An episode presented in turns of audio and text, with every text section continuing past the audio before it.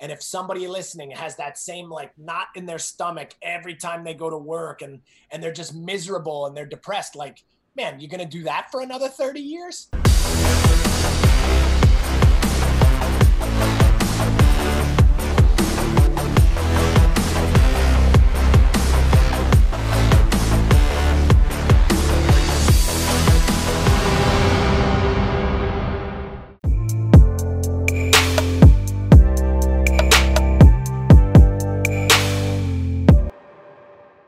Hi, Martin. It's a pleasure having you on Netcast. Thanks so much for doing this. Before getting into, gotta give me three minutes to introduce you to the ones that listen and watch us. Right? So, you're an internationally recognized entrepreneur.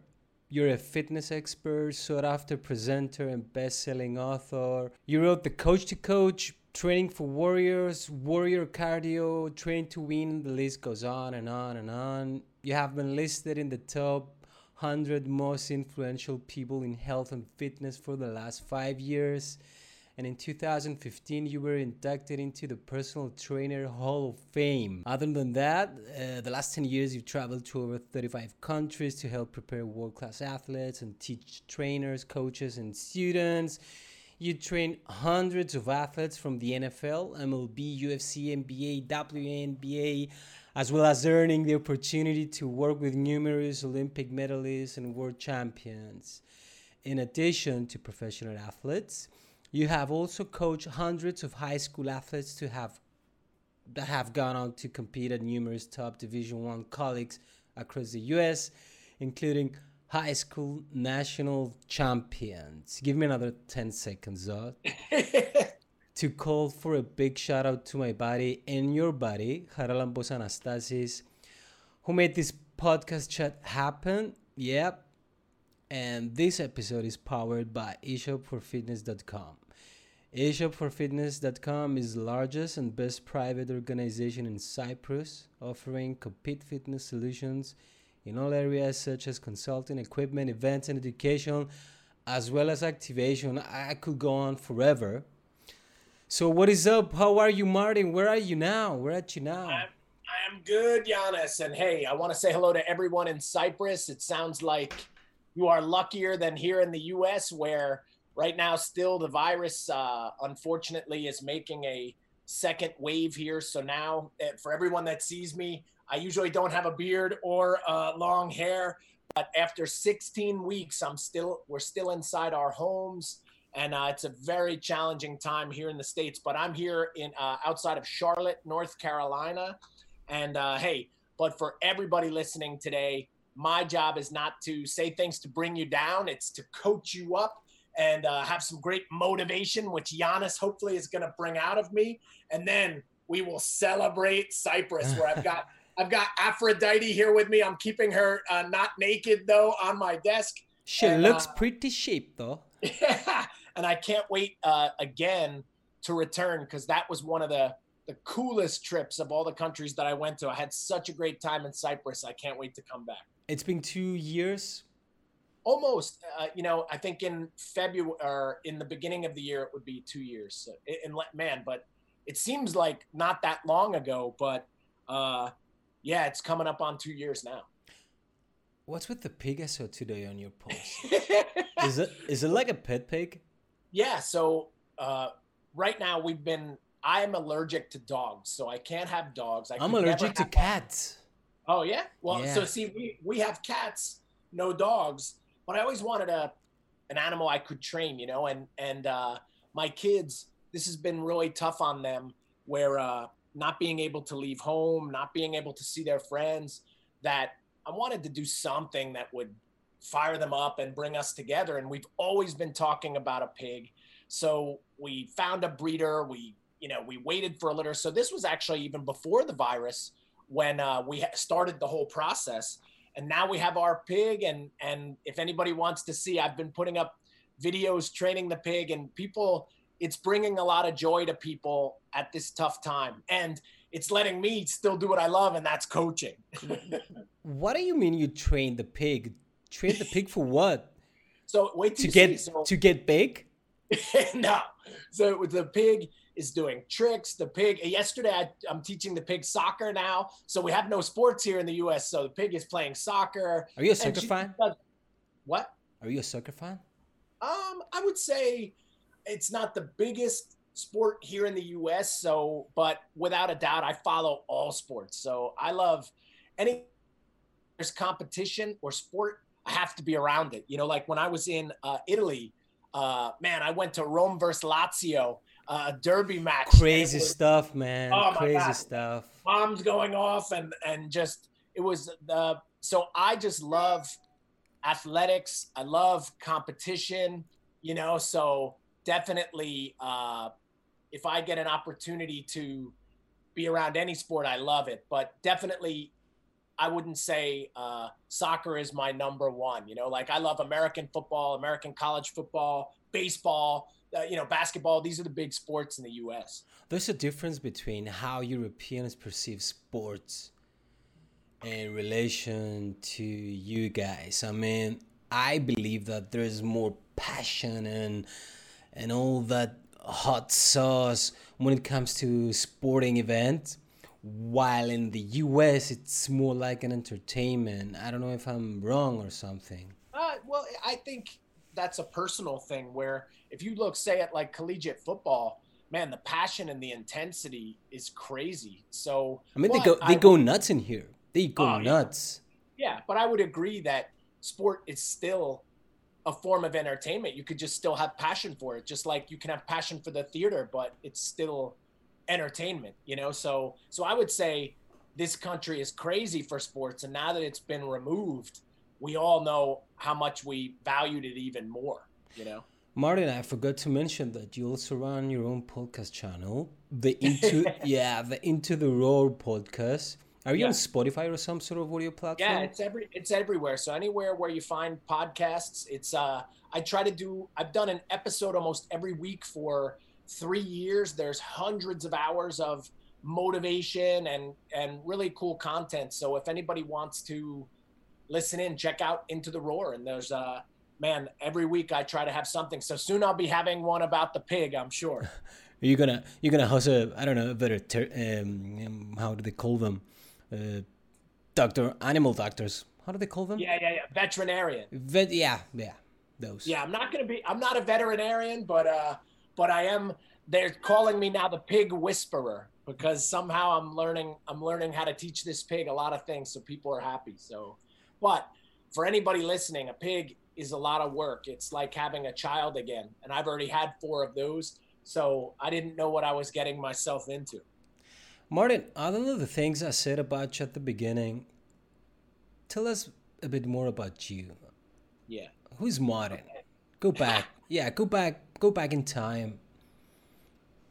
Yeah. Well, I would say some of the things that you already said, it's very, it's interesting. It's difficult to listen to all the things, right? All the good things. So for everybody listening, all of those things happened, but uh, that just shows I'm getting old, man. You know, so hey, I'm I'm getting very close. Uh, in a few weeks, I'll be 49 years old. I can't believe that. Jeez, so you look like so you, you look like 42 or something.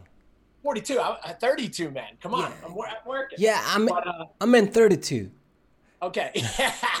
but uh but definitely hey, that's a testament to my my passion, right? Health and fitness and and staying in shape. But I want everybody to know all those things they heard. It's taken 25 years, you know, 25 years of hard work. But hey, my history I, I grew up in New Jersey, outside of uh, New York City. I was always involved in sports. And, uh, and my mother, I don't always say this, my mother was a physical education teacher and a coach. And so she always inspired me to eat right, to get enough sleep, to exercise, and how important all of those things were. So I was very lucky that my first coach was my mom, you know, and she was like my best coach because she inspired me uh, to know that if I worked really hard, there wasn't anything that I couldn't do, you know, and uh, so I've always followed that. And sometimes I forget to say that. Where I've had some other good coaches along the way in sport, but without my mom setting the tone, maybe never, you know, maybe I would have a different passion. And uh, hey, I, uh, I when I graduated high school, I went to college to do track and field in college. Then I went to the Medical University of South Carolina and got my degree in physical therapy or physio, depending on what everyone calls it. And then I also got my master's degree in health sciences too. And then uh, in a weird event, I made the U.S. bobsled team. So I was representing the US. I was traveling and living at the Olympic Training Center and training for sport. And it really showed me again sport and fitness and exercise were my biggest passions. But uh, when that Olympic dream was over, I came home. I didn't have a home base, so I came back to New Jersey and became a physio, right? I was a physical therapist. And I realized that isn't it wasn't what I maybe really wanted to do. I thought it was going to be more about sport or more about exercise, and it wasn't. And that showed me it was, man, it was a very tough time in my life because I really didn't have much passion and I was just working and I was just in the rat race that I thought was what you're supposed to do now the rest of your life. You know, like the party was over. And uh, luckily, I started training in the martial arts and got inspired there. And then a friend of mine I met at a course, Bill Parisi, we started a uh, youth performance company and really pushed it across the US. And that got that was what was my platform to do all those great sport things that you've heard. And then through the fighters, training for warriors really took off. And now that's something that's happening all over the world, helping people in so many different countries. And uh, and that's what led me to speaking around the world. And now I'm here. But now I think the new chapter is uh, it's going to be very interesting to see what happens with everything because of this virus and the way that the world is changing. So, so you catch me right now at a at a, a time where I think this is going to be something a big part of the history. Sometimes I talk about because right now this experience has taken my leadership to another level. It's pushed me mentally to really challenge myself and not give in to the fear and the anxiety and the depression that is affecting many people. And uh, yeah, so these last four months have been, man, just incredible. And uh, you know, and, are you in I, are you in lockdown now? Yeah. So they, what sort of lockdown? Um. So right now, you can come out of your house, but you have to wear a mask. You, many businesses are not allowed to be open yet. You can't go and get in groups. Um, you know, gyms aren't open, at least in my state and many states in the US still. Some states they are, but now the virus is increasing at an incredible number. So every day, many states are hitting record numbers now as people came back out of their homes. So now states are reclosing things like bars and other uh, businesses. So it's just a scary time. So I just, I instead just haven't really gone out. So I don't go out. I don't uh, leave my home. I just we stay here. So it's uh, yeah. So I would call it either quarantine or still lockdown. And uh, and why we're doing it is to try to protect the elderly uh, to make sure that you know we don't give it to someone else that it, it has uh, you know does something bad to them. And how's the situation with the uh, demonstrations and stuff, the looting. I mean, now, I mean, I think it's it's I would say it's a little bit better now, but hey, it's it's really created a conversation yeah. that you know, hey, that obviously needed to be had, but it's just that on top of everything else as well as right now politically lines are just so drawn that the word I would use is polarity right now that people are very divided in the United States right now, and uh, and with social media and different things, there's just opinion. You know, everybody gets to voice their opinion now, and it's I think it's uh man, it's on top of the virus and everything else. It's just a it's a very challenging time here in the states, and uh, and and it's affecting everyone on every level. So you know, we have and there's there's just no good decisions like do we stay inside or do we cripple our economy you know? And uh and or do we go out and then and then we risk people's lives? Like this is there's no wins you know uh, you know in the decisions which i think is making it very hard for people. Do we open schools or do we keep kids yeah. in no school? Do we play sports or no more sports? And it's man and and i don't think anyone has the answers so it's an unprecedented time in our country's history. And I think, uh, you know, it's weird. It's like a war, but we're fighting the war inside our own minds, and it's uh, it's it's really you know eh, like everybody's been up and down during this. So yeah, definitely difficult, difficult time, and no one has the answers of uh, you know how to fix it. And the thing is that the pandemic, I think, it revealed the problems of the American society. Uh, I'm not talking about problems that arise because of the pandemic. There, there are problems that have been under the carpet the last 10 years, and the, um, uh, the pandemic made all these things go out in the surface. And, and with the upcoming thing with the elections and stuff, I mean, yeah, the situation. Think, yeah, yeah, that, hey, I'm not a yeah i'm not a political guy that isn't what i you know you know want to really discuss but what i would say is this uh this pandemic has been a revealer of not just the country it's each person. It has revealed are they disciplined or not? It has revealed their beliefs and their fears and and uh it has revealed their family relationships. It's revealed their relationships in their community. Like each thing as it's been stripped away you know it you know every person has found out who they are and has spent more time inside their own minds than ever because there's you know they haven't been able to keep themselves busy. So i think the silver lining has been it has reminded me that relationships and connections that's our most important thing. And hey it's given me a lot of time to spend with my family and reconnect. And really uh, it slowed me down a little bit you know learn like each other. was, yeah, but I think I was I was on the run too much. You know, you, you said, "Hell, he's been to all these countries." Yeah, I have, but man, I'm on the road all the time, and the rush of the business, and every day a new challenge or new crisis. Where now, man, to be honest, the pig, like, I have to go outside. I have my shoes off. I listen to the birds. I uh, I breathe a little bit. You know, I feel the sun on my back like it's been it's been 15 years since I did that. You know, I just been like go go go, and uh, I think you know this is hopefully helping people to reconnect a little bit back with themselves, back with nature, taking a so, break. Yeah. So I but it's tough, and and for anyone listening, like man, I get it because taking a break has also really hurt me financially and everything else. So that there's a pressure that comes with that taking a break but now over 120 days in, I, it's like I'm I'm slowly getting used to it. You know.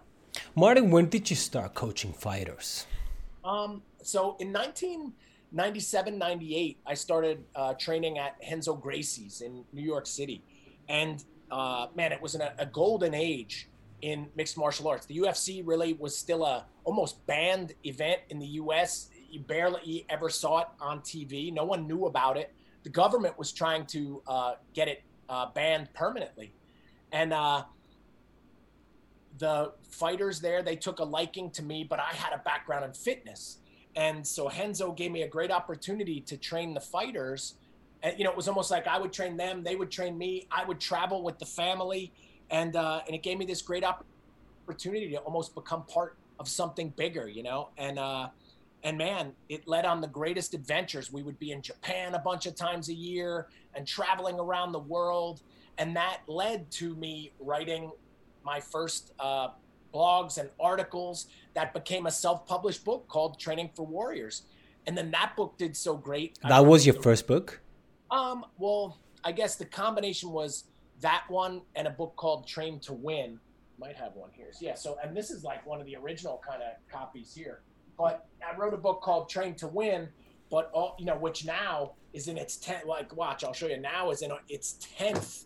Uh, you know, anniversary. You know, over a ten year anniversary or more now edition that we have going. So uh, there's, uh, you know, I've got a number of books, but that one eh, was a combination of a lot of the articles I was writing about training and philosophy, and then uh, training for warriors, the the Renzo Gracie workout was the original fighting book, which then public a big publishing house, HarperCollins, took note and said, "Man, this book is doing so great. People want this."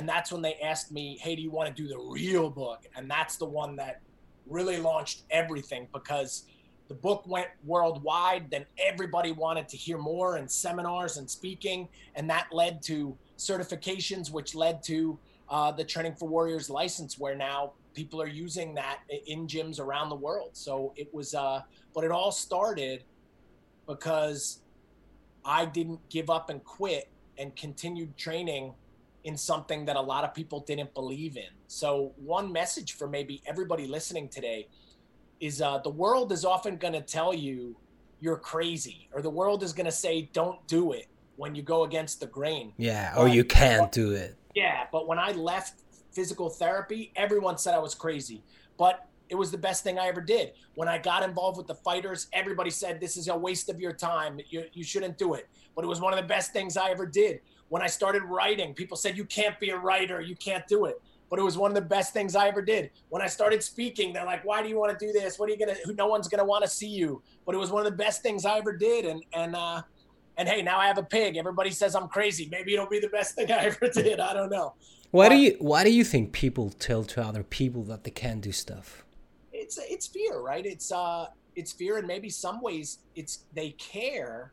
Maybe they don't want to see somebody get hurt. But here's what I do say a lot: many people have never reached their dreams. And in a weird way, it's easier for them to try to stop you from reaching yours. And uh, hey, so, but as a coach, right? If you're going to be a great coach, and that's the things I talk about in the new book, which, uh, hey, eShop for Fitness says they're going to be getting copies soon. So be ready in Cyprus. But what I would say is, man, the coach has to always encourage. The coach has to say, go for it. What's the worst thing that could happen? If it doesn't work, then you go back to what you were doing. And uh, I want to be that coach for other people. I want to have optimism and enthusiasm for what people do, not try to stop them. You know, so a great way to say it is uh, you'll like this. I say a coach is there to push people's limits, not create them. Right. So I don't want to say, oh, this is all you can do, or here's the ceiling. I want to say, man, maybe you could do anything. You could be the one. And maybe it happens. So I think everybody needs a coach like that in their life, and uh, or a and when I say coach, I also mean parent, teacher, uh, co-worker, brother, teammate. friend, whatever. Yeah, yeah. Everybody is a coach to someone else. So, and that's a big part of the book. So this isn't like this book isn't like if you're only in sport or fitness. This is a book.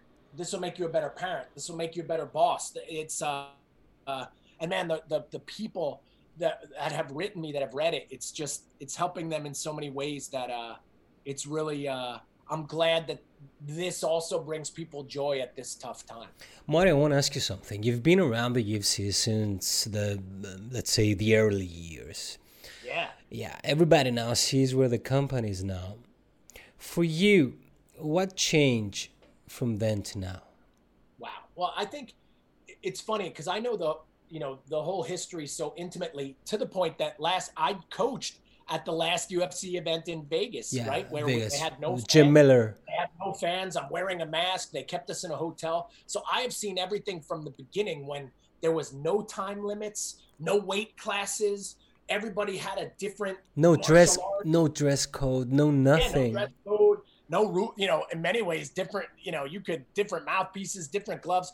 Everything was very raw and uh, but I will say this, that made it so exciting because it was so fresh and no one had any idea what was going to happen. You know, what's going to happen when a boxer fights a wrestler or a jiu-jitsu guy fights a, a Muay Thai guy? It was it was this golden age, but as it evolved, it evolved at first if you had jiu-jitsu, you were one of the you were going to probably win. Yeah. Then that ushered in ground and pound. If you had world class wrestling and you could take a guy down and and and grind him out, that was good. Then it was sprawl and brawl. If you could not get taken down, stay on your feet, and then knock out that wrestler, now maybe you could win. And see each time. Remember, it went from the Gracies to maybe the Mark Colemans and the Mark Kerrs to then it was the the uh, Mirko Cro Cops and the Wanderlei Silvas and the Chuck Liddells, and then it became the complete fighter and uh, whether you want to say the George St. Pierre's, and then eventually it ushered in the John Joneses, where uh, the the guy had everything then, and then it ushered in not only the well-rounded guy, but the most fit and most strong guy. And uh, and that's where I had my place in there too. Was a lot of my work was the beginning base of what many people are using today still for the physical training and the understanding that a that a mixed martial artist is an athlete too, not just you know wasn't just a martial artist. And uh, but I would say this that now uh, to be in the UFC, what has changed is everyone is a great athlete. Everyone has all the tools. Everyone is very fit. There are many events happening all the time now. You know, the UFC has been sold. It's a much bigger business now. And uh and I think unfortunately, uh, you know, and Reebok has the Reebok deal, you yeah. know, so uh you know, so the fighters in a weird way they they have less uh personality sometimes. it's know, business. They, yeah, and now um, I think the UFC will. It, it, it's evolved where they'll. It's going to continue, I think, to grow, but they're going to have to come up with great ways to uh, continue to evolve the sport or keep it fresh. But I think they do. I think they do. They take advantage yeah. of some athletes like I don't know Conor, yeah, but, But you know what I mean? That's like that was how boxing was too, and then boxing got in trouble because yeah. it didn't. Uh, they ran out of super athletes. Boxing. Yeah. There was a time well, that they have a. I mean, there was a, a, gap period where I mean the heavy the heavyweight division. We now have a heavy weight division after so many years with and uh, Wilder, Fury, uh, yeah. Joshua. What's you know your, what I mean? It's it's like, hey, they at least they got the women in there. That made it very exciting. It was new, it was fresh. Yeah. But now the women are getting really good or really dominant. So I think, I guess the word is parity, where now it's going to be very tough to see a guy win 20 in a row or something like that. Like the guys are all just so good that anybody can beat anybody. Look at that Ferguson guy, or or look at uh, Conor, or look at uh, you know, uh, Khabib. Like, like I think people are. Uh, we want this hero that won't lose or that can really push it far, but it's it's hard now, you know, because there's parity. The the guys, it's like the NFL. The NFL with the salary cap, the teams are all really good, so teams have lot, you know, they win and lose. And uh, but I think it's just neat though. We just talked about the evolution of the sport and what I do love is, hey, everyone knows it now. Like kids come up to me and they're like, "Wow, I saw you at the UFC." Girls, guys, they, they everyone watches it. Where this is something that they really battled and fought for, and uh, I think it's uh, it's just incredible to see how far it's come in 20 years. I'm, you know, like I'm watching UFC fights with my uh, with my father-in-law. I mean, yeah. they have no idea, and they're asking me, "Okay, who's punching each other. And I, yeah, and that day I told him that's Khabib, and yeah. and the other guy it's Poirier. It's gonna be a great fight. Okay, let's see it. I mean, it penetrated people's houses. The casual, oh, yeah, yeah. The, no, no, it's it's and and what's funny is I don't think I ever. Some people ask me, they say, "Oh, did you know?" this was going to happen is this why you got into it no i just had a passion for it there was no way i could have predicted what it would have become. It was just very interesting to me. And that's something for everyone listening too. You know, what are you passionate about? Because when you have great passion, the world is gonna see it, you know, and and uh man, so I had a passion for fitness and this passion for fighting, and I put them together, and it's led me on the greatest adventures of my life, where again, part of my story, if I would have still been a therapist, none of this would have happened. And for anybody that's a physio out there listening, uh, hey, if you love it and it's your passion, like, and you know, and your purpose and it intersects, go for it. But anybody listening out there, if you have a job that you really don't like it and there's something else you really love instead, don't, my advice would be don't go your whole life and you don't, you don't do anything about it. Cause man, the more times that I have made a move on my passions, it's always been, it's always worked out to be the best move it's a tough decision though martin i mean people oh, have yeah, sure. yeah, i can understand what you're saying but i can understand people that are afraid to do the jump i call it jump es- yeah. escaping the nine to five job that you hate and chasing what you love but at the same time you have bills you have debts yeah. you have children that need money you have a lot of things And I personally believe that you need guts and you need Yeah. to go for it. Yeah. Or else Well, you and- regret it. You're going to regret Yeah. it later on. and here's what I would say. I said it before. I think the the line of advice I always give, and I'm not discounting that. Each each move I made, it was very hard. I have the, the hardest move of my life. It is hard. I mean, Yeah, was uh when I it's not easy.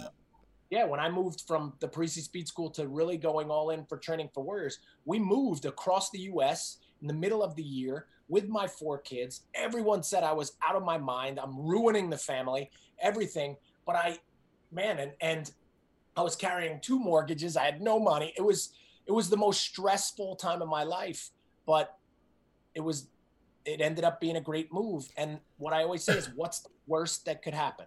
The worst thing that would happen is it doesn't work and I go back, right? And and hey, but I'm not saying to anyone, hey, throw it, you know, caution to the wind or do whatever, but there is nothing noble in sacrificing your life, hating your life so that you can make some money right? Like if you if you're driven enough you can make money doing anything. And uh so i'll always advise people to go for their dreams versus play it safe and do nothing you know? So it's uh but i do appreciate how hard it is too. Like yes does it take courage? Yes but i had to listen to my body. I was it was making me sick that i wasn't chasing my dreams you know? And i had to do it.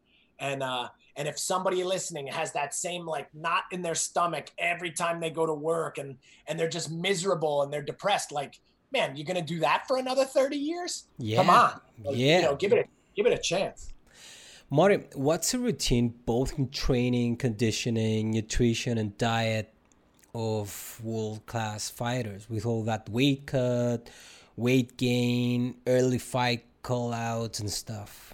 Yeah. Well, hey, the, the fighter is it, just like any world class athlete, except for some of the things that you mentioned. So, hey, a fighter has to stay at an optimal body weight. The fighter should be trying to maximize muscle mass. The fighter should be trying to minimize body fat and eating well, eating a really healthy, balanced diet. But what makes a fighter different, which is what I had to do at the last UFC, is a fighter may have to lose 10 or 15 pounds in a handful of days but then learn how to put that back on correctly again you know and and make weight for the fight.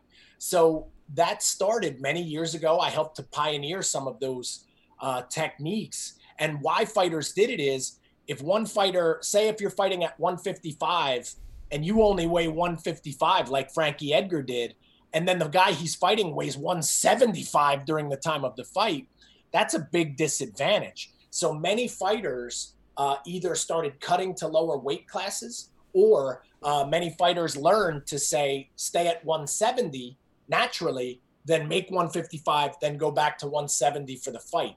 And that is an art form that took me many years uh, to figure out, and was one of the areas that I was very valuable to the fighters. And uh, so that's what I would say is the only difference from other athletes is other athletes don't have to sometimes lose and gain weight uh, specifically for their competition. But the fighter should never let themselves get out of control or uh, use a bad diet. But and there's and man, there's a lot of science behind it too, and there's a lot of uh, detail. But also, I want to say anybody listening, no one, if you're not a fighter, no one should be trying to lose 15 pounds in a week. Uh, It, that is not healthy. That is not safe. And that is not some, if it's not your job, you know, then don't do it. And, you know, do, lose weight the right way. Is it be at a healthy for athletes, for fighters? No, no, no, I would it's not. say, no, it's not. For You know, fighters. I would say it's not healthy for anybody, right? But it's something that they kind of do, and they're trying to do it the healthiest way possible. But it can definitely negatively impact performance if you don't do it right. But here would be, I guess, the way to say it, uh, Giannis is it's part of the game, bro. Like, so that's it's like that's part of the game. Yeah. So that's what they do. So we're gonna figure out how to do it very safe. And the if UFC you want to do it, just do it. and the UFC has been really great about that in how they're even really monitoring everything now to make sure guys can't cut too much weight, to make sure that everybody is hydrate rehydrating properly. So there's a lot of science now that they're getting involved in that didn't used to exist because they're aware of the challenges too. But again, is it healthy? No way. Like no way. But is it can it have an advantage if you do it right? Yes. So so, I you know I was forced to make sure we do it uh, safely and as healthy as possible. Talking about stepping early into a fight, uh, there's a huge event coming up this week in Abu Dhabi. Yeah. We have, other than the main event, for which I'm going to ask you, Aldo's return, um, rematch, I think, between Holloway and Volkanovski, and of course the main event, Usman vs Masvidal. Boy, I'm looking forward for that matchup. Your 20 cents on the card before sharing uh, with us your thoughts for the main event. Um, well, hey, the, the first thing that I'll say it's it's even talking about the event itself. So for everyone listening, it's called Fight Island, right? Like there, it's going to be in Abu Dhabi where I have been, and Abu Dhabi, uh, uh, the prince uh, that I had met there, he is such an incredible supporter of the martial arts. You know, he created the ADCC, which I got to be uh, a part of uh, so much with all the grappling around the world. So I want everybody to know this card never happens and the way that they're doing this safely and how they're trying to create an event and still have the sport for everyone around the world is absolutely incredible. So everybody needs to look up a video of what they've done. You got to see the videos behind what they're doing. I think it's going to be it's good. So remember how we talked about the sport needs something new? This is that something new, man. Like, you know, out, you know, with an octagon on the beach, you know, and and and how they're going to set this up. I can see that Fight Island could become uh something of the future that people look forward to fresh and new. Are there going to be any fans? Um, that all I know, I'm not completely sure because the video I watched, it made it seem like there might be some fans present as long as they've been tested or how people are tested. So that I'm not completely sure, but I know at the event we just had in uh, the UFC in Vegas, there was no, you know, there are no fans and it's only cornermen. I was tested, Corona tested twice. We were temperature checked every day. It was, uh, man, it was, you know, it was really weird experience, you know, and then to come in with no fans and uh, and after staying in the hotel, you know, they kept us in the hotel the whole week. So it was uh right after the match. Different. Both, like Both. before for the week, and then and then after the match, you went right back to the hotel and uh, it was uh, but hey they did everything safely and sharp the ufc did an amazing job to continue to have sport and uh, but it was uh, it's still it was very different you know but i think could be an advantage for some fighters because with no crowd they can even focus more you yeah. know which could be very interesting does it worth it without fans what's that does it worth it without the fans um, yeah, I think remember because the fans, you know, but but what I'm saying is the fans can still. I mean, for you, see it around the world. I mean, for you, um, yeah, for the fighter. I, I liked it. Yeah, I liked it better. I think, and this is what I talked about a lot with Jim Miller, who has the most fights in UFC history. I was cornering him. Uh, he, uh, I think, the fans only add more interference. The fans only add more stress and to remove that and to fight at your potential, I think is uh, a better experience. And uh, what I think is very difficult about training a fighter or any professional athlete, they practice all the time, but they never practice in front of a rabid crowd. They never practice in front of crazy fans. That only happens during the competition. And one thing that I like to say is, I never like to do things we never have done before right during the competition. So what's one of the worst thing that happens? You train all the time with only a few people. You compete only with a few people. No crowd, no craziness. And then the day of the fight that counts the most, crazy crowd, crazy everything. And uh, this didn't have that. And Jim was very relaxed and put on one of his most masterful fights performances ever. He never got no not a scratch. Tapped the guy and popped the guy's arm. Boom, fight of the night. You know, so so I think the fighters may really like it unless they need that stimulus to pull out their best but i wouldn't know why they would need that that you know their best should happen without it. So it could be very interesting. Um, i know someday they'll go back to fans but i think this may favor some fighters right now with no fans right? Because it's going to show how bad do they really want it like because it now becomes all internal. You know? yeah did you did you ever meet Dana? Yeah, for sure. I mean, he's been well, hey, I just saw him, you know, at this last event, but uh, he's been backstage with us at many fights. So I've cornered at the UFC from man from all the way from like in the UFC like 20s and 30s. Now we're past 200 or whatever or whatever it is, and with all the different fight nights. So of course he's always come around. And I'll tell you what, he's always enthusiastic. He was great with Jim just after this last fight. And I'll tell you what, like I, I can't imagine the amount of work that he has had to put in over all the years and everything that they've done. It's uh and and just managing everything. It's uh it's incredible. Managing alphas. He's dealing with Yeah. alphas. Ah, it's a, yeah. I can't. I, and remember, you're dealing with their livelihoods. Like every one of these guys wants a fight. Every one of these guys wants to make money. Every one of these guys only can do it for so long. And uh yeah, it's uh, uh like a lot of personalities, man. And they're fighters. They're not soccer players. They're not basketball players. They punch and kick other people for a living. yeah. Yeah. Talking about fighters and all that stuff, I've been going through your content, and in one of your videos, you say that we all are warriors. We all have a warrior inside us. Do you consider yourself, Martin, as someone who can help anyone other than athletes and fitness pros? Yeah, absolutely. And not only do I consider it, so hey, we talked a lot about fighting today, but I will say that I don't spend very much time on the fighters anymore, right? Like, so remember, there's only a hand, you know, I've trained some of the greats and some of the best, but it's only been, say, even 50 or 100 people. Whereas my training for Warriors Network now, thousands of people a day Next are door using this people. Yeah. yeah like they're bringing out they're bringing out their warrior they're bringing out their greatness inside too so remember hey everyone listening you don't have it doesn't make you a warrior because you punch someone in the face you're a warrior when you take on your greatest challenges and you ultimately defeat the biggest opponent and that's yourself right so i've been in my house i have no one to battle except my own self now and i've warrior more than ever. And uh and really uh yeah so uh, i have been so lucky how training for warriors has been able to help so many other people. And my greatest times of the day aren't just helping uh, like a fighter win a big match. Now when i receive emails of someone that has lost if people go to the instagram on uh, the training for warriors hq instagram i just put a post up yesterday some guy lost 200 pounds now uh, then it was a girl 100 pounds like these people are changing their lives they're becoming different people and so much more where i'm going to be honest a fighter they're already tough man and they already feel good about themselves And They they're have a lot- getting paid.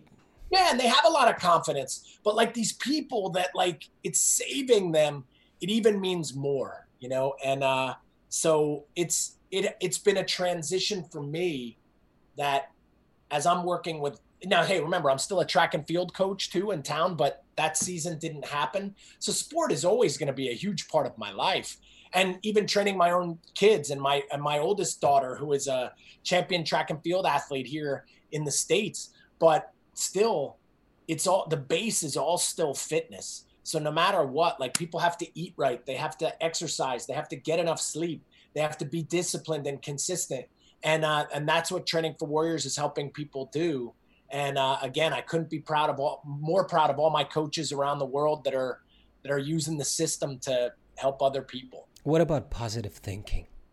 I think it's super important, man. Like, uh, well, here's what I would say. Here's, I'll throw it back to you. What about negative thinking? You think that's good, Giannis? I don't You know. I don't do negative thoughts. And Yeah. my friends tell me that I'm a weirdo. yeah, because a lot of people think negative. And here's what I would say about that. Um, thoughts are things, right? Thoughts are things. And we all have negative thoughts, more than maybe ever with everything that's going on in the world. But why would someone want to have a negative thought that could hurt themselves? Maybe right? they so maybe they don't control it. Maybe I don't know. Perhaps it's like a software where there are bugs and you need to Yeah. download an antivirus. I don't know. Well, here's what I'll say. Here's my answer. I, I said it to my daughter the other day. So I'm gonna I'm gonna say it to you. We're gonna see what you say, but then I'll, it, there's no wrong answer here. Yeah. So what do you think is what do you think is more important to grow? To talk or to listen? Uh, come on now. I don't know. I, I do you think? I. I talk a lot. I'm asking the Well, all right, all right. I talk a lot, but I would say listen. Okay, now, and I knew that would be your answer, and it's okay. And yes, in most cases, if you want to grow, say there's a teacher speaking, you want to listen. Say there is a you're reading a book, you want to listen. But the one time that you cannot listen is when you're having negative thoughts in your own head. That's when it's time to talk. So you know how you said about the virus or the bug, right? See, I I talk to myself. I say, hey, Martin, I'm going to do this podcast. We're going to keep it positive. We're going to be fired up. Giannis and I are going to help people. We're going to make this happen. Right. Whereas I don't say, oh, man, maybe it's going to be a challenge. Maybe it won't be so good. And, you know, like, oh, maybe everybody won't understand English so much. Oh, maybe uh, it's a negative time. See, everybody has those thoughts.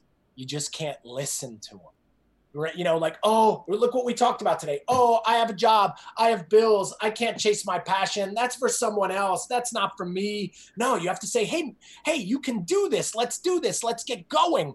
And what I say is, this, that software, I guess, is I write the code, right? Like I choose to write the code in my own mind. I can't, I'm not going to allow negative thoughts to have space rent free in my head. Are you kidding me? And uh, so I think that's a good answer there is everybody listening.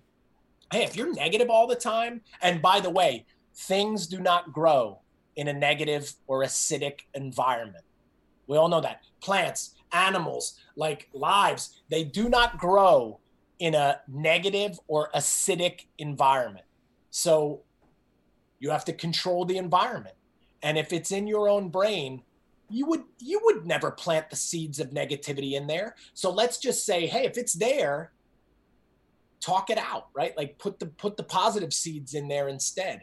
And uh, hey, it's worked for me. I know it's that's some zen stuff there or hey that's our biggest battle right like that's the hardest stuff that people have to fight but uh but that's where i spend a lot of my time uh trying to help other people so because you said hey we needed the antivirus that's what it is the antivirus in our brains is like are you talking or are you listening?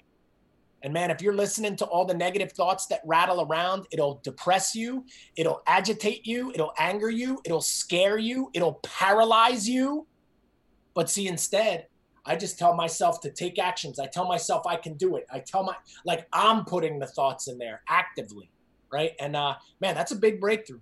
That's like that's heavy that's heavy stuff but it works. And for anybody listening, if you say, "Oh man, I don't know," I dare you to try it. I dare you to try it before you. T- don't tell me it can't work and you didn't try it. Try it out uh, for a, a, hundred days in a row, then tell me it doesn't work. Do you deliver mo- motivational speeches for non-athletes oh, or fitness? That's, that's all I do, man. So, like, hey, I like if there's one thing I'm known for, it's motivation. But I, it's not just for athletes. I work with Fortune 500 companies, businesses today. Uh, yeah, so it's 11 now. So in three hours, I'm giving a talk to housing development professionals, 300 of them around the US. You know, so I talk to mortgage banking, financial advisors, because everyone, Giannis, needs motivation. And what am I really good at?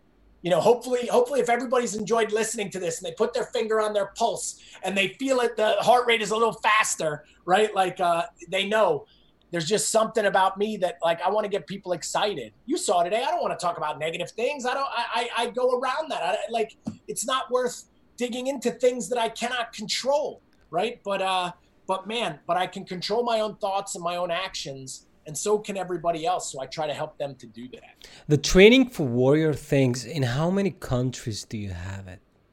Well, it's I guess we're in over 20 countries where we have facilities, but there isn't almost a country in the world that people haven't done my certifications or uh, people haven't gone through my courses or they, they have my books. My books are printed in so many different languages. So so training for warriors in some way is everywhere but the exact facilities we're in over 20 countries around the world and across the us and uh, yeah it's just you know and it can be in a gym. It could be a facility by itself. It could just be one coach and he trains within a facility and he runs the program. So there's many different ways that people are using it to help other people with it. And uh, and if anybody wants to know more, because I think you know uh, we've talked about this, uh, you know, with eShop for Fitness, like there should be uh, uh, some training for warriors in Cyprus, and you know, and when I do come back there, I'm going to make sure we figure out how to do that. Let's do an event. The program. Let's do an event.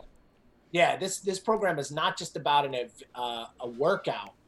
This program is a philosophy.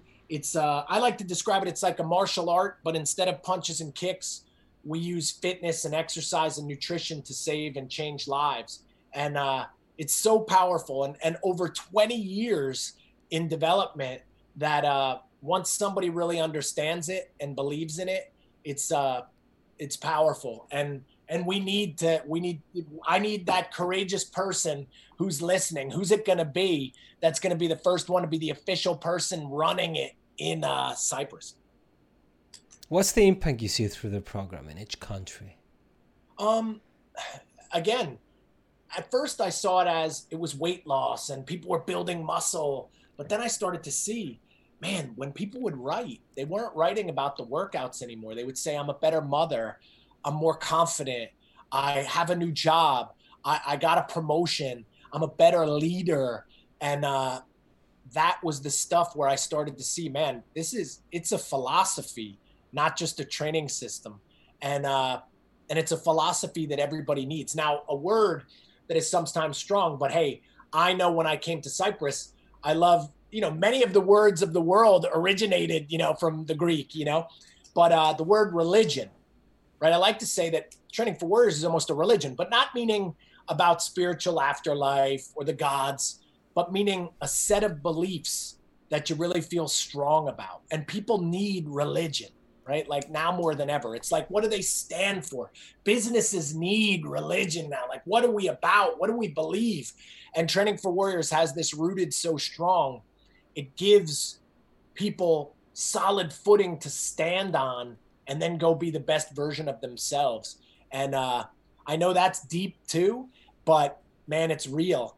And uh, many people just, they never reach that point in their business or their training. So if you're a fitness person listening and you just care about learning another push up or you, uh, or oh, oh, now I have a new medicine ball, it's like, yeah, that's great. You got to have that but there's so much more if you want to really help people and if you want to grow yourself and that you know it, that comes through coaching you know so i think everybody needs to read this book uh, when it comes to cyprus because it'll give everybody the primer the philosophy of what it means to be a coach but then people will understand that the exercises and the training are just a vehicle to something bigger and how's the life of a warrior with four, with five women in the house? five. Now I have six. I got the pig. Well, no, actually I have eight, but uh, nine because we have two cats and a ferret too. So everything is a girl but me in this house. And uh, hey, I love it, man. Like I. Who's I, the warrior? I, Who's the warrior in the house? Tell the truth, man. I would say, yeah, definitely my wife. yeah, you know, I'm the pushover. Like I don't. uh you know the joke is always even when they were little i would say you better do this or you better do that and they they wouldn't listen to me they, they but man when my wife says something man uh those kids jump you know so but definitely it's a great time because i don't know anything different and sometimes i say maybe this is the reason uh, the universe brought me all girls because if i probably would have had sons maybe i wouldn't uh and it's a weird way to say it but maybe uh I would have been even more inside and not delivered as much to the rest of the world. Where there are many times that they do a lot of their girl things that I'm not involved in, you know, that that give me time uh, to do stuff. But you know, they're athletes in the house. They are, uh, and man, I, I couldn't be more proud of them. And and being a father of daughters, it's the greatest thing because the girls, what they say, will always come back and take care of you. Where the boys, they just disappear. So so, and and hey, my all the athletes that I work with mainly are men, so like I get the good balance, you know, in what I do. So, uh, but it's been it's been an adventure, and now they're getting older, you know. So I have 17, 14, 11, and seven. So now we got teenagers in the house. They're driving now, growing up. So it's uh, it's even puts more pressure on me. You know what I tell my wife? hey honey listen you're the leader right but when, but when they ask us please say I'm the leader. yeah. Can I just be the leader sometimes? Yeah, yeah. No, no. I'm always I'm always the leader when uh, something bad has happened. When I'm getting blamed for something, then I'm the, then I'm the, the bad guy. What's your milestone in your career and life, Martin? Wow. You know, and it, it, it's funny. After all the things that you've read, right? And here's something that says something about me. Um, there have been many milestones. So I won't call it a milestone. I'll probably call it a stepping stone. Turning, you know, like each, turning points, thing, maybe. Yeah, each thing has been a stepping stone where there has there have been so many incredible events that have that I've been lucky to achieve and have happened in my life that I I'm not good at playing favorites. You know, so if you would have said, "Hey, who's your favorite daughter?" I can't say it. You know, what's your favorite book? I can't say it. What's your favorite moment? Man, difficult. But uh, but what I will say is a turning point when I was young, about 11 or 12. Um, I was really bad in school, man, and I wasn't doing well. I was pretty down, not you know, not enjoying myself. I didn't feel smart, and uh, there was this teacher, and this teacher just was trying to inspire me, and and he said something very important. He said, "You know, you could you could get good grades. You know, you could do this." And listen, this is important. It's not about being smart it's having the right strategies. And and he taught me how to be a good student. So you don't have to be smart to be a good student. And then man my grades changed. And then i realized you didn't have to have the greatest ability to be a good athlete. And then you don't have to be naturally talented to be a good leader or a good business owner. And i have always searched for strategies after that because i know if i have the winning strategies then i can be a winner. And uh, that was probably the big that was a turning point because that changed the course of the rest of my life. What's the future of fitness, Martin? Mm. I mean, after, with all that going on. Yeah, right now, and uh, yeah, difficult to. If you would have asked me that six months ago, I would have said, uh, "Man, uh, it's going to continue to move into smaller spaces. People are going to demand more skin to skin contact and great coaching." Where now, I would say the current future is more virtual, like what we're doing right now, maybe more online, but I don't think that's the ultimate future because people's DNA uh, and how we were designed, we need contact. We need to be around each other. Our hormones work around that. Like that's it's what we do, and we're a social species, you know. So I think uh, fitness will always evolve a little bit in terms of the equipment or how we do things but there'll always be a need for it uh, more than ever. And uh, and I think uh, we're going to get reminded in the future how much we really love being around each other. So I'm hoping that when this is over and we return back to training, people are uh, that and and I think the future is more people are going to be interested in fitness and believe that they can do it too. What about the future of MMA? Hmm like I said, I think the future is it's going to continue to expand globally. You see what they're doing in China, and you know they building performance centers in Shanghai. But I think the tough part is going to be uh, the sport, just like say the hundred meter, right? You know the hundred meter. Yeah. Um, the hundred meter, there's only so much further it can go, right? Like uh, Usain Bolt, what he did is so incredible, and uh, Florence Griffith Joyner, that it's now like it's man, so that's 12. It's 32 years. No woman has run faster. And I think uh, what happens is everyone will be great and will be excited about the event, but it's going to be harder and harder to see incredible improvement or incredible evolution. You know, we were very addicted to that, the, the changes and the evolution. And I think the sport, like I said, they're going to have to figure out how to bring out more personality or they're going to have to figure out how to uh, bring out uh, some new things or new ideas because uh, it's going to get where every guy is going to get so good that I hope everybody stays as interested to watch. That perhaps they want to do better marketing. They yeah. they might want to I don't know up to the experience of people and fans because at the end of the day money's involved politics it's involved but the thing is performance it's to reach up to a level where it won't be able to go. I don't know, go further. Yeah. Well, that's what I mean. Is there's no division. Like once a guy is, he's a great striker, a great grappler, a great wrestler, a great uh, submission expert. He's incredibly fit. He's super strong. He looks like the Hulk. And now once there's a hundred or two hundred or three hundred of those guys, like, uh, you know what I mean? It, it it's it, it's each it's the same guy fighting the same guy. You know, so they're gonna have to. Yeah. Sometimes I, so, sometimes I wonder. I mean, back in the '90s, we had like five or six super soccer players. Let's say six Romario, Gitan, Ronaldo, right? And then early millennium, we we came across Messi and Ronaldo. They have they still have a spectacular career over 16 years of top level. And the question is, they're gonna resign. Who's gonna catch up? Who's gonna replace them? I mean, they push the limits of soccer players up to a point where it's very tough for a replication. Yeah.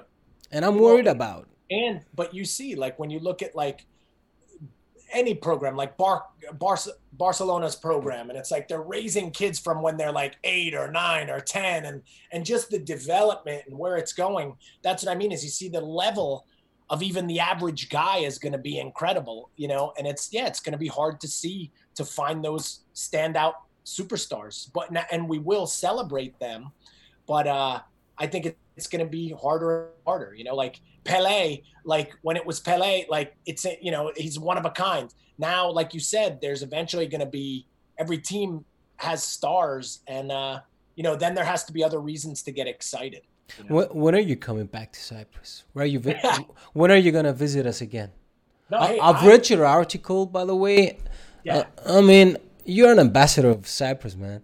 I couldn't write it better. Well, I, I had I had such a great time, and everybody was so great hosts. And uh, hey, I have to give a shout out to Vlassides Wine. I went to the winery, and we had this incredible experience up there.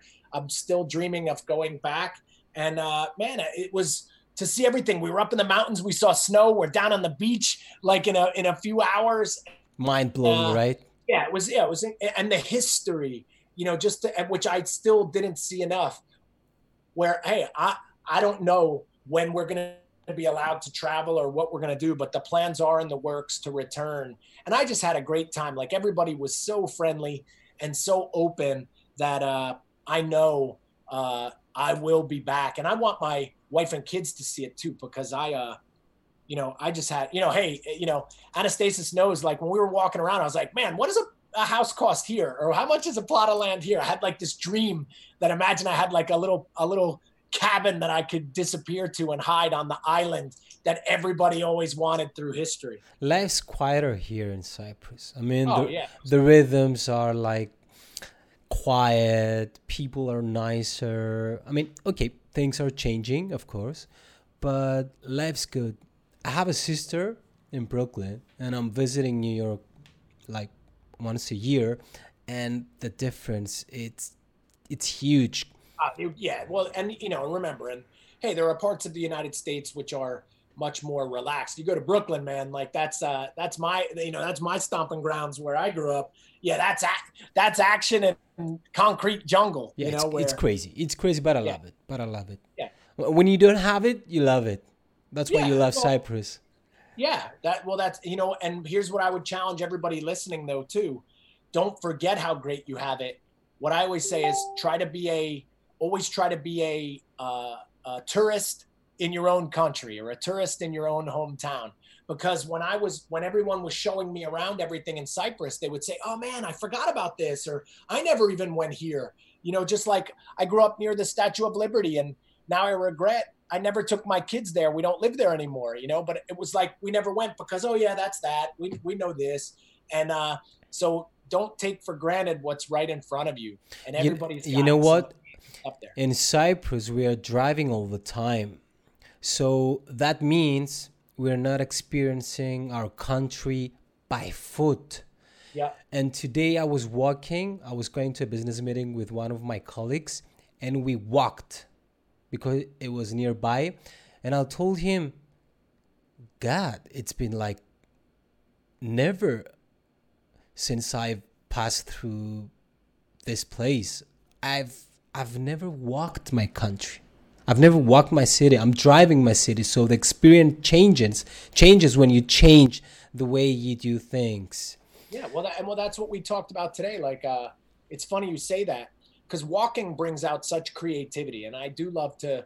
I love to walk a city. I love when I go somewhere new. Like, uh, when I went to Sydney, I walked the whole city. Seattle, the whole city. Paris, the whole city, and uh, it was such an adventure. Whereas if you drive, yeah, you miss it. Rome, the whole city, and uh, but now I realized, man, I never walk around my yard. I never walk around my neighborhood. And now with this pig, like I said, I have the shoes off and I'm just experiencing and I'm seeing things. Oh, I never saw this tree. Oh, I didn't know the birds live in here. Oh, uh, man, uh, you know, look at, I didn't know this side of my house looks like this. and, and sometimes, like we said, it's good to just, hey, slow down a little. Change angles. Change yeah, angles. Yeah. Experience it in a different way. And that is, uh, yeah, that it's i think it's important because it, again it was what we were designed for there's something about i've read like as we're walking and our eyes are moving it creates stimulus to our brains where great ideas and different things happen as well as just the walking itself the pumping of the brain and the lymphatic fluid through the entire body it's uh very therapeutic so uh, i'm trying to do a little more walking than ever now Martin, I could listen to you like three hours or more. It's been an hour. Yeah. Yeah. Well, hey, here's what I would say for anyone that has listened, if you've enjoyed this, this is just the tip of the iceberg. So if you liked what we had to say and you have questions, hey, write in, uh, write into Giannis and and uh, hey, and we'll do this again because right now I'm trapped in my house. We can we can do more of these. Yeah. But, uh, and people can follow you on YouTube, Instagram. You have a, yep. a website. You have a podcast yeah, channel. Yeah, so I mean, you can search Martin on Google, and you're yep. gonna get a lot of results. Yeah, there's so I have so much information out there from from uh, Facebook, Instagram. Uh, I'm the Martin Rooney on there. Hey, but there's trainingforwarriors.com, coachinggreatness.com. Uh, yeah, there's just so much information that I've tried to always put out there. And again, the Into the Roar podcast. If people want to listen more, those are very uh, specific, and each episode really has some great takeaways that I think can help everybody. Martin, such a great time I had, mate. It's an yeah. honor talking to you. I'm gonna consume your content because, to be honest, Anastasis made the reference, and I didn't know your existence till a month ago. So, from the bottom of my heart, thank you for talking to me on our show and looking forward to see you back in Cyprus again. No, hey, my pleasure. And uh, hey, hopefully everybody enjoyed it and uses some of those nuggets of uh, wisdom that we talked about, you know, which is. Uh, which is important. That's why, hey, that's why uh, the wisdom, right? That's why my first daughter, her name is Sophia, which always remember from the Greek yeah. means wisdom. Wisdom. So, yeah. See you later, buddy. So long.